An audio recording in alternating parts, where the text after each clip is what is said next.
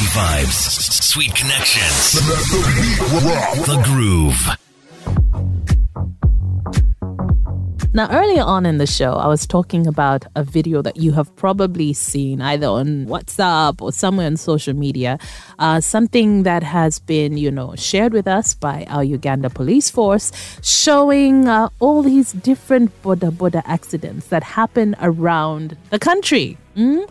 Uh, captured on CCTV, right? And it's funny how when I was watching this video, I was thinking about so many things that I have seen, so many accidents that I have actually seen. I mean, at one point or another, and sometimes it's really bad. I mean, there's a time I was driving and a woman was knocked. She was on the back of a motorcycle and she hit the pavement and the splatter and the blood and other things that went everywhere, I still remember that. I still think about it. So some of these accidents can be really terrible. But even as someone in a car, you can have a terrible accident. And many people forget about the importance of wearing seatbelts.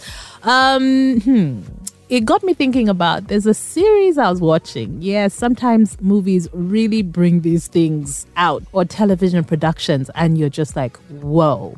And in this particular one, there was a high speed chase, and the car, I think the car slammed into like concrete barriers. And the way the body flew, the person, I think this was in the passenger seat, the way they flew out of the windshield and just hit the cement road or the tarmac road, should I say. Man, it was a movie, but it was still jarring. Yet this can happen in real life. So a lot of people forget that seatbelts are so, so important. But here's the thing how do most seatbelts affect women? We know how they affect men because so many of the tests that were done in the past and have been done for many years since have been using a dummy that was modeled around a man. And this is from the 1970s. All the crash test dummies were based on the average male build and weight.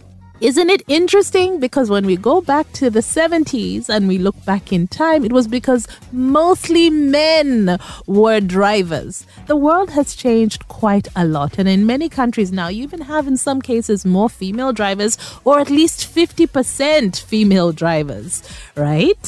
So, um, someone thought about that and they said, wait a minute. Mm, women are also having these accidents. Women sit in the passenger seat or are driving, they wear seatbelts, and apparently women are more prone to injury in these kind of accidents because the dummies that were used in the past mostly represented men and the average male build. So now we are looking at uh, new dummies that are being made and then a scaled down version, which are roughly the size of even a 12 year old girl.